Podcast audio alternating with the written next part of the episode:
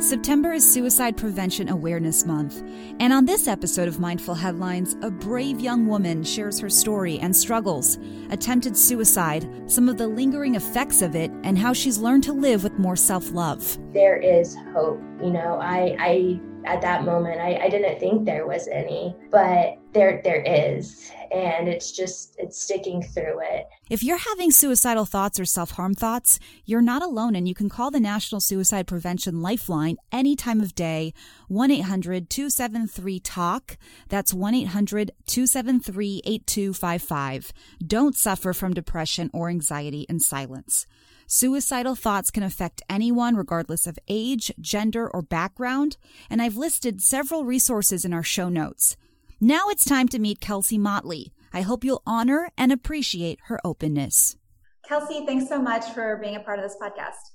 Thank you so much for having me. So, Kelsey, um, September is Suicide Prevention Awareness Month, and a lot of people have gone through this pandemic. They've struggled in certain ways, and you're here to tell your story. So, first of all, thank you for telling your story. I know it's not an easy thing to do. Um, will you give us a little bit of information about who you are and um, what happened during the pandemic for you? Yeah, so I'm 27. I'm from Houston, Texas my whole entire life I've uh, struggled with uh, mental health. Didn't really know what was going on at a very young age. Got diagnosed with ADHD and it didn't really help and kept struggling. I did great in school, but there was something wrong with my thoughts and with my thoughts that controlled my body. So, continuing to grow up, going into uh, college and everything, my thoughts started getting really intense, not really recognizing them and not really understanding why they were saying what they were saying to me, and just really confused. And so uh, I started seeking help, didn't really find the help I needed. It just kept getting worse and as I continued to find or seek out support, I was finally able to find something, and that was Pathlight. And uh, they have just really been able to help me with those getting those thoughts under control and just being able to share my story with others, you know, with what we're going through in this pandemic right now. A lot of us are struggling with mental health issues and and we might be afraid to speak up about them and and it is scary. I i'm sitting here today being through that and still going through that you know mental health it it's a journey it's a process and and we're all in it together and it's just about speaking up and and being resilient through it all especially right now did the pandemic heighten your feelings of um, whatever you were feeling, whether it was anxiety or stress or depression? Yes, it did. Luckily enough, I was actually in the program while the pandemic hit. Okay. Uh, while our whole entire lives went online, I was in the program.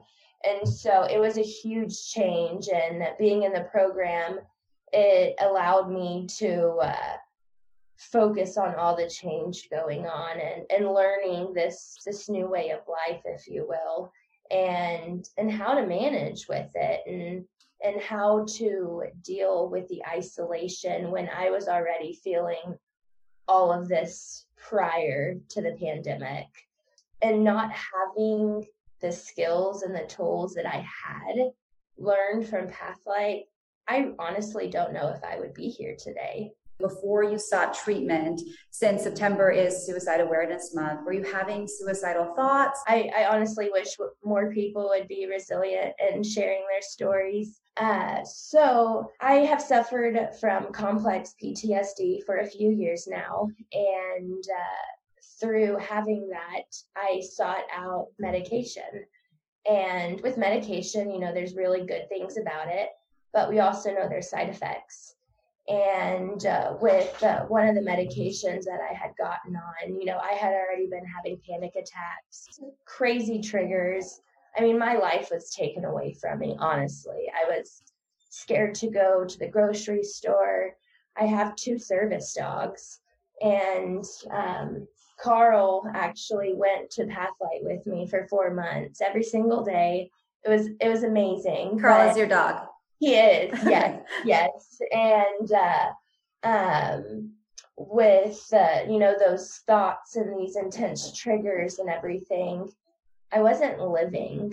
I was isolated and with the panic attacks. I mean, it was bad, you know, multiple panic attacks a day to where my muscles were so tense that my doctors were diagnosing me with actual like physical symptoms or illnesses like autoimmune diseases and everything and got on a medication.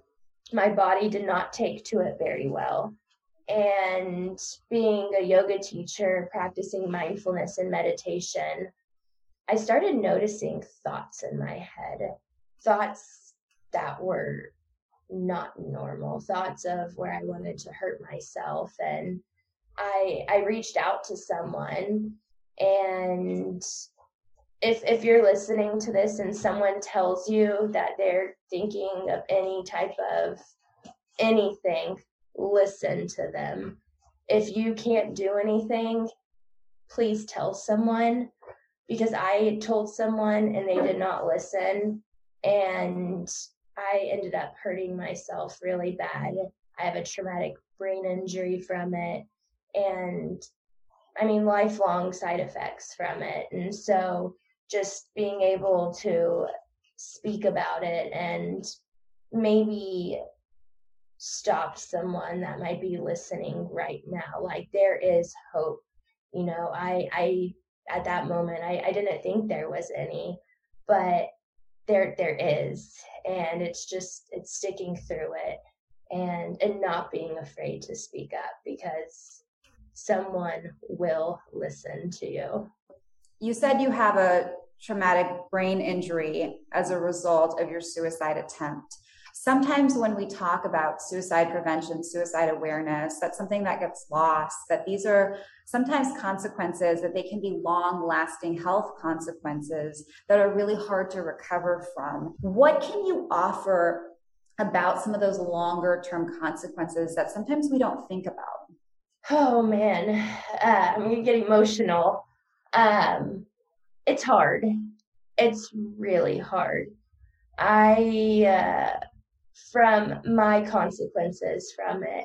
I don't really remember a lot about my past, the the good stuff, which is it's sad.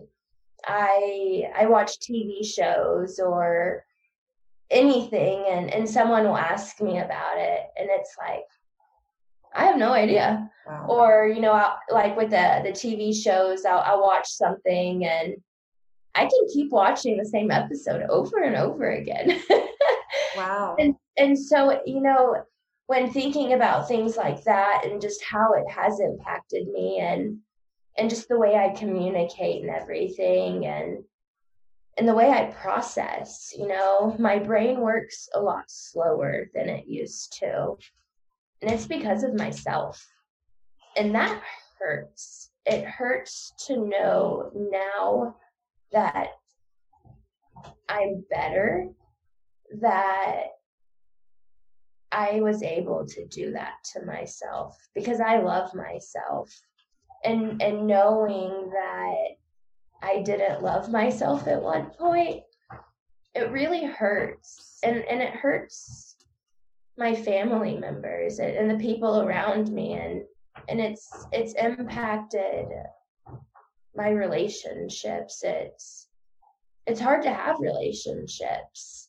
Um, I honestly don't know if I will ever be able to hold a long term relationship because there is so much and there isn't that much memory. You know, I am slow. I have a lot of knowledge. I'm in grad school and everything, but it's all related to recovery and and and why I'm still alive.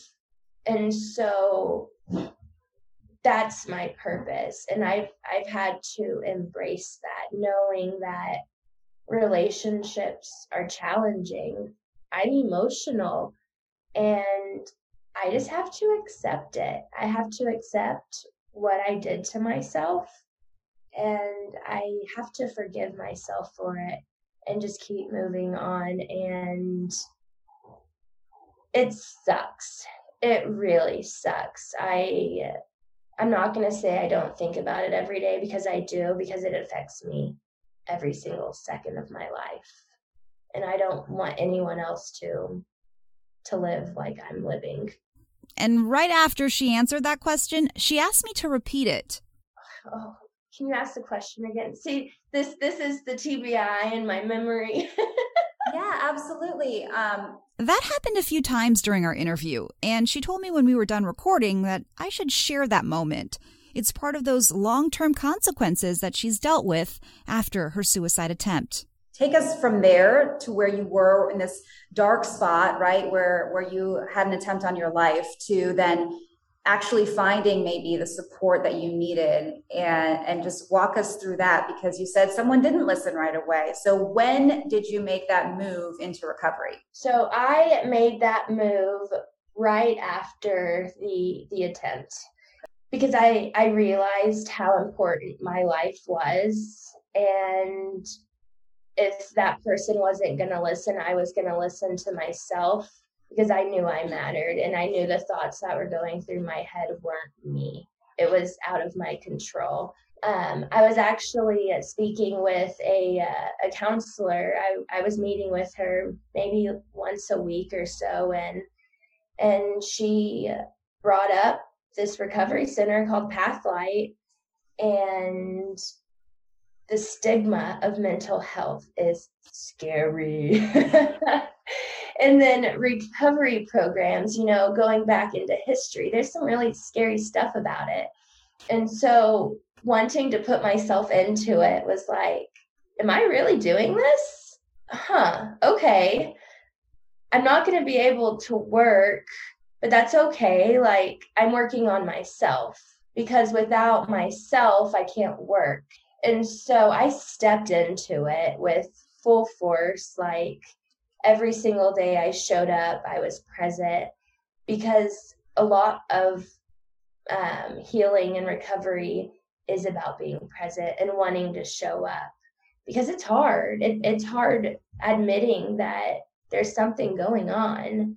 One, admitting it to yourself, but then admitting it to your family and your friends as well. How did they take it? A lot of them took it very well. Um, they had seen me struggling throughout my life. They knew how strong I was, but they were so proud of me for putting myself out there and taking a step forward in my healing process. And let me ask you this um, what are some of the tools that really helped you? Yeah, so, oh man, I learned so much stuff. Um, one of my favorite, honestly, it was one of the hardest ones. It was exposure therapy. Um, it was putting my body in in those moments that were very stressful and allowing my body to work through them, making my body adapt to those moments, making it feel safe and not at, as a threat. And from doing that exposure therapy in multiple different environments, I've been able to get a hold of my life again. You know, I can go to the grocery store. Um, I was just in the Miss Colorado USA pageant with a huge crowd and lights and everything. And that was one of my biggest triggers. And then the one that really has just hit home to me is opposite action. When I don't want to do something, but I do it. Um, my body might be drained. You know, I work full time. I'm in grad school to be a clinical mental health counselor. And it's hard. You know, it's hard taking care of myself. It's it's hard preparing healthy meals. It's hard getting up every single day at the right time, going to sleep at the right time. And but I will say the one thing that I hope everyone will like keep to heart is just being mindful in every present moment of every single day, noticing your thoughts, noticing your whole senses, you know, and it's really just allowed me to enjoy life, enjoy the small things, just it's really allowed me to be mindful of the positive thoughts and really uh, directing myself towards those positive thoughts. Do you feel like your gratitude for each and every day has changed? Oh, very much so.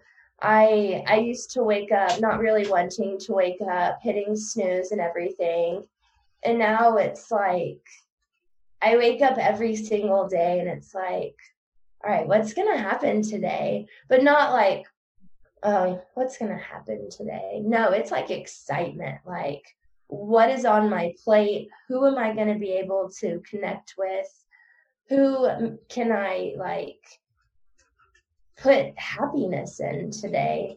And uh, it's it's just through uh, experiencing those little moments and, and every single day and, and the gratitude of every single day and in every in every single second because you honestly never know when it will be taken away from you it's a difficult topic like i said to talk about and then sometimes we don't talk about it and i think getting the message out there and saying okay people struggle with this and i've been there too is really comforting and helpful to people listening. So thank you for being a part of this podcast. Thank you so much just for having me and, and allowing me to to speak my story and everything. And it can happen to anyone. I was never the person to think i would ever struggle with mental health issues to to that extreme. And so it can happen to anyone. And so if you are struggling and you are trying to do it alone please don't. It's hard. I tried. Reach out. Reach out to someone. I'm happy to share Kelsey is competing in pageants, obtaining her master's degree, and one day hopes to open her own clinic to help others struggling with mental health problems. And I'm definitely cheering for her. Kelsey sought treatment at Pathlight, a nationwide network of recovery centers, including some in Western Washington. Dr. Bakshi and Dr. Berquist, featured on some other episodes, are psychiatrists there, and that's how I was connected with Kelsey. I usually release episodes every two weeks, but felt it was a good idea to give you an extra one this week. The pandemic has been so difficult for so many, and I hope listening to Kelsey's story helps save a life. You've been listening to Mindful Headlines, and I'm your host, Jessica Janner Castro. As always, subscribe and share with your friends and family. And one last reminder that you are not alone and your life matters. I'll see you next week.